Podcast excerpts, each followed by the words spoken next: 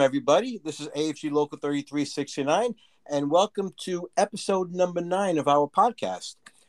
And my name is Edwin Osoria. I am your host for today. I also have our co-hosts. We have Todd Grauer, we have Nicole Morio, and we have Dorinja Dayal. And today we have a special guest, and her name is Jennifer Kirkham. Jennifer, how are you today?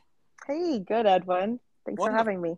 Beautiful. Tell us a little bit about yourself, just for those people who, believe it or not, there may be a few people who've never heard of you. So, for those people. Yes. Well, I'm happy to be here. My name is Jennifer Kirkham. I am our Council 220 treasurer. I've been that for about almost 3 years now. And I am also a claims TE in Indianapolis, Indiana. I work in the downtown Indianapolis office, been there for about 23 years. My position also with my local in Indiana is secretary treasurer, and I've been doing that for about 12 years. So I've been around a while. And you know a lot about money, I presume. Being a treasurer, yes. I do get a lot of questions about handling union finances and things like that. Well, you know, people often say that the president is the most important person of a local, but I beg to differ. I think it's the treasurer, because everything begins with the money, and you can't do anything without it. I can agree. Yeah. So I want to ask you a question, but now the topic today is PACs. And the interesting thing about Social Security, especially, and perhaps other federal agencies, is that we seem to be an agency that's built on acronyms. And I must confess myself that having to deal with all these acronyms, after a while, you don't even know what they mean. It's amazing. But in this particular instance, we're talking about PACs. So I guess the simplest question to ask you is, what is PACs? And most of us probably know that it comprises of some elements. So maybe you can tell us not only what PACs is, but tell us a little bit about the elements. Sure. PACs actually stands, that acronym stands for Performance Assessment and Communication System. And as you said, most people know what it is. It's our annual performance appraisal program that we have. And there are 4 different rating categories within this program. The first one is interpersonal skills. The second one is participation. Third is demonstrates job knowledge. And fourth is achieves business results. Those are for the bargaining unit. Surprisingly, the management have 2 extra ones in their performance appraisals, but we won't get into that. That is interesting, though. And with those elements that you mentioned, are there some that are more important than others? That's a good question. I mean, I think if you've been through the PAC system, you may feel like there's one that's more important than another, especially if you get criticized in one of those 4 areas. But actually, each element is separate from each other. And each element, I feel, is of similar importance, because if you become rated unsuccessful in just one of those areas, it could be the reason that the agency tries to terminate you. So in my opinion, that makes them all equally important. I see. And may I ask, are PACs evaluations subjective? And if so, what can an employee do to make their evaluations more objective and fair? Wow. So yes, I feel like there is an element of subjectivity, because when supervisors are rating people, they put in their own feelings, their own personal beliefs. One supervisor or manager may feel like you have great interpersonal skills, but the other one doesn't really like your sense of humor, maybe with claimants and coworkers. So they may feel completely different. So the agency tries to tell us that these PACs performance appraisals are an objective measure of your work. But as we all know, each office, each unit, even each person in each unit has different responsibilities and different workloads. So I've had people come to me saying they feel like they're being judged unfairly on their ratings. And what I tell people is PACs is really supposed to be not a comparison of others, but a measure of your own work, a review from the beginning of the fiscal year to the end of the fiscal year, because we do these annually. And it's supposed to be a review of a sustained performance. So to make it more objective than subjective, I like to tell people that you need to have a back and forth with your supervisor, and hopefully throughout the year. going back and forth, telling your supervisor when you're doing things that are well, asking questions about if you're doing things well, can really help you in getting that objective PAC score at the end of the year. Keeping a dialogue open with your supervisor and also submitting a self-assessment at the end of the year really helps that objectivity. Now, you mentioned something about sustained work. And, yes.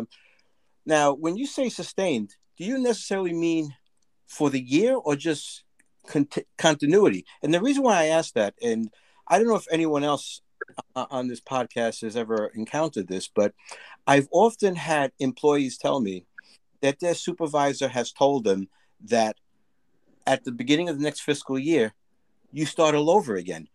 And essentially what they're saying is you're starting from the beginning and you have to develop, you have to earn it again. And I don't understand, if you're sustaining something from a previous year, you simply should be maintaining it. Why do you start from the beginning? Have you heard anything like that? Actually, yes. I've heard that very similar thing because the agency put in their PACs information that they send out to the employees that it is a start all over type of thing. It goes from year to year. And I have seen that there have been employees who maybe didn't do very well, maybe felt like they were getting only 3s or maybe even a 1 in a category. And the next year they were able to increase their ratings. So I think there is an element of it is year to year. But when I said sustained, what I mean is consistency throughout the whole year. For example, one of the categories is interpersonal skills. And if you are a very calm, patient person throughout your entire life, that's your personality, you are always helpful and outgoing, but one day you have just, you're exhausted and you have an outburst with your supervisor or a coworker or even a claimant, that one outburst can't be something that the supervisor puts you down in a category of PAC saying, well, you weren't that great because look at what you did this one time. They're really supposed to review you over a consistent, sustained period over the whole year. And even if you got that one incident, they should still give you a high rating if you deserve it.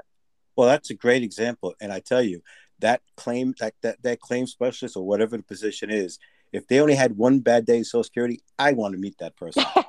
Yes, I would totally agree with you. I'd like that too. And Jennifer, I got to ask you a question. In terms of thinking, what really is the value in doing a self-assessment and what's the harm in not doing one? Oh, that's a good question. I mentioned self-assessment as a good way to keep objectivity in your PACs.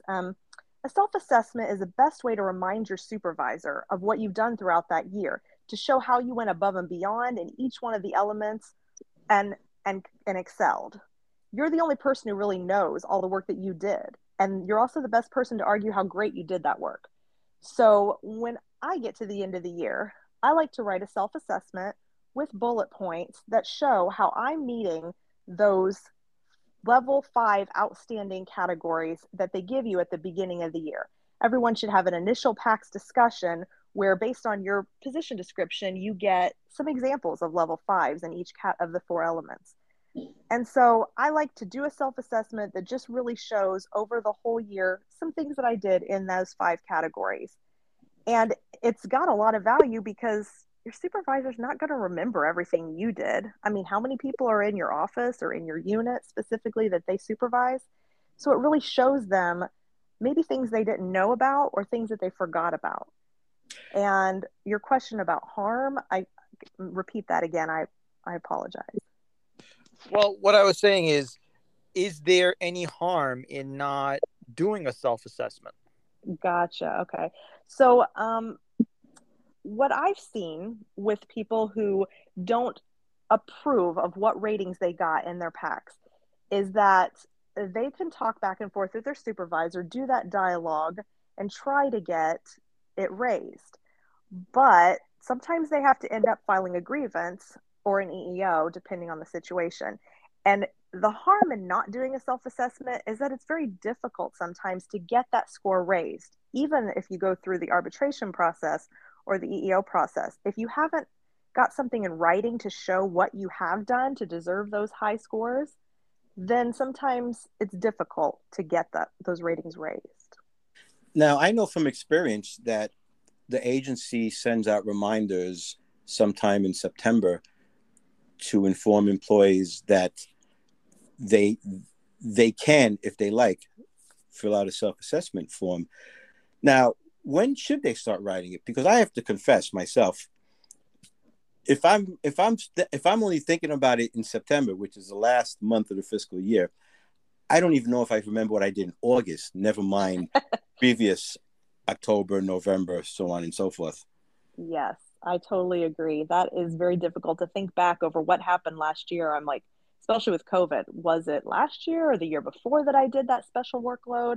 Yeah, I agree. So what I suggest, there's lots of different ways to do it, but one way that I've recommended to people is to email yourself when something happens. Put it in a special folder to remind you so that when you get ready to write your self-assessment, you have some things you can look back on and remember. I also sometimes email maybe once a month or something my supervisor and also help them remember throughout the year. Like I maybe do some praise of my other coworkers and say how great I saw them treat a claimant, or thank you so much for taking on this workload that they helped me out with. And I can use that in my packs to show I'm developing trust and cooperation among the other people in my unit.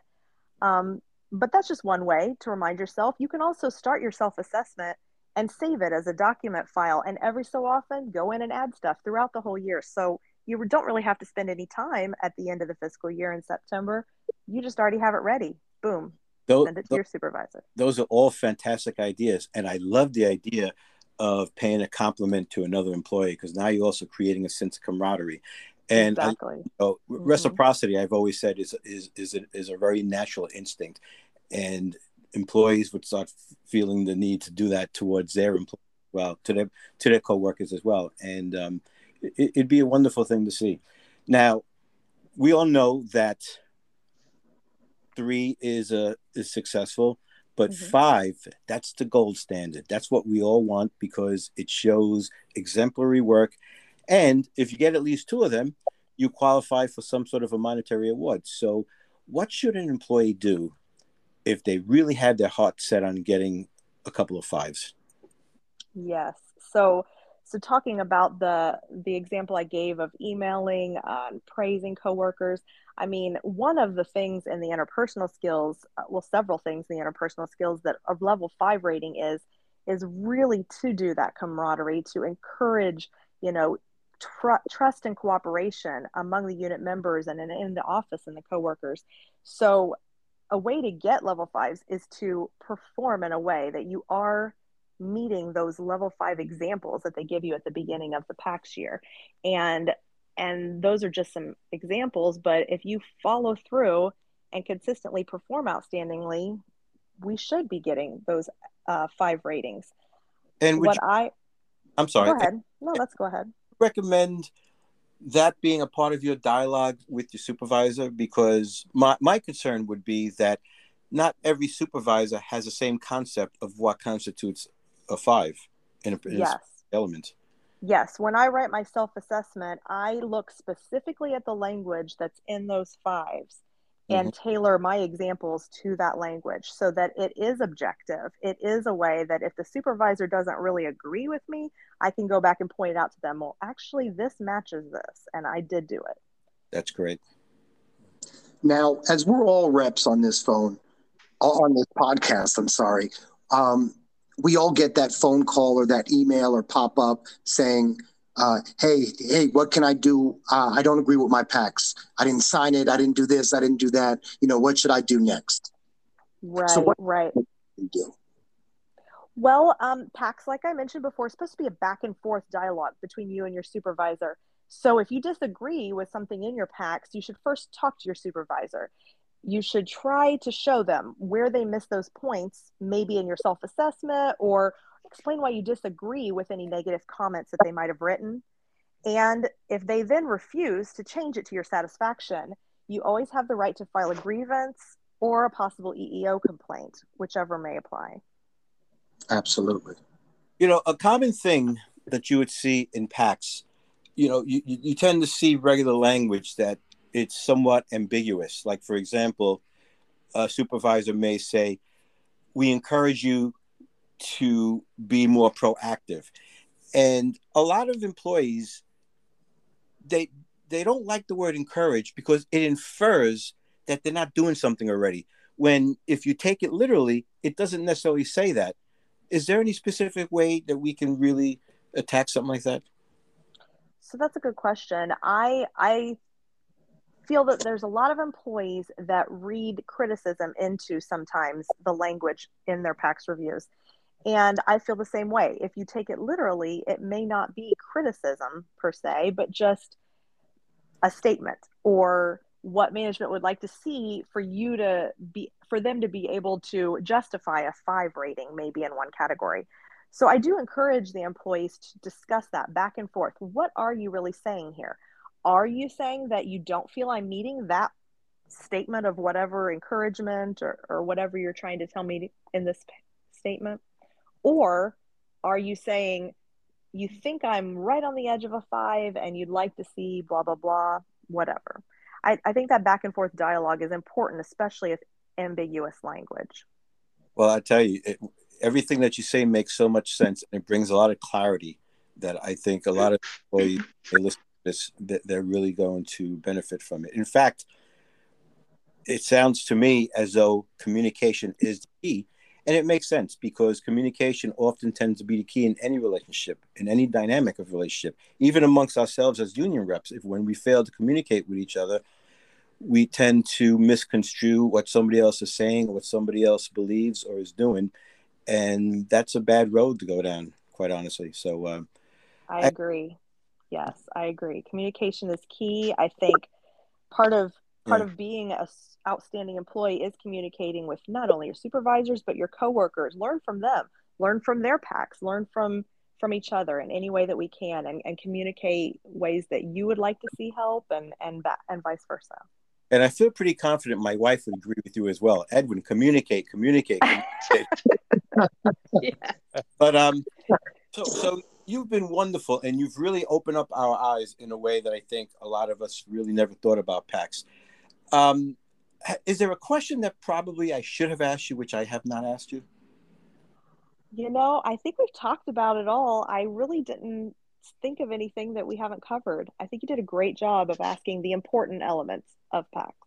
Well, we didn't do nearly as good of a job as you did answering it. And I have to thank you on behalf of Local 3369, on behalf of Council 220.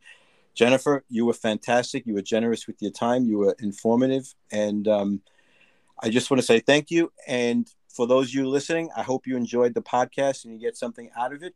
And we look forward to doing another podcast for you guys very soon. And thank you and goodbye, everyone.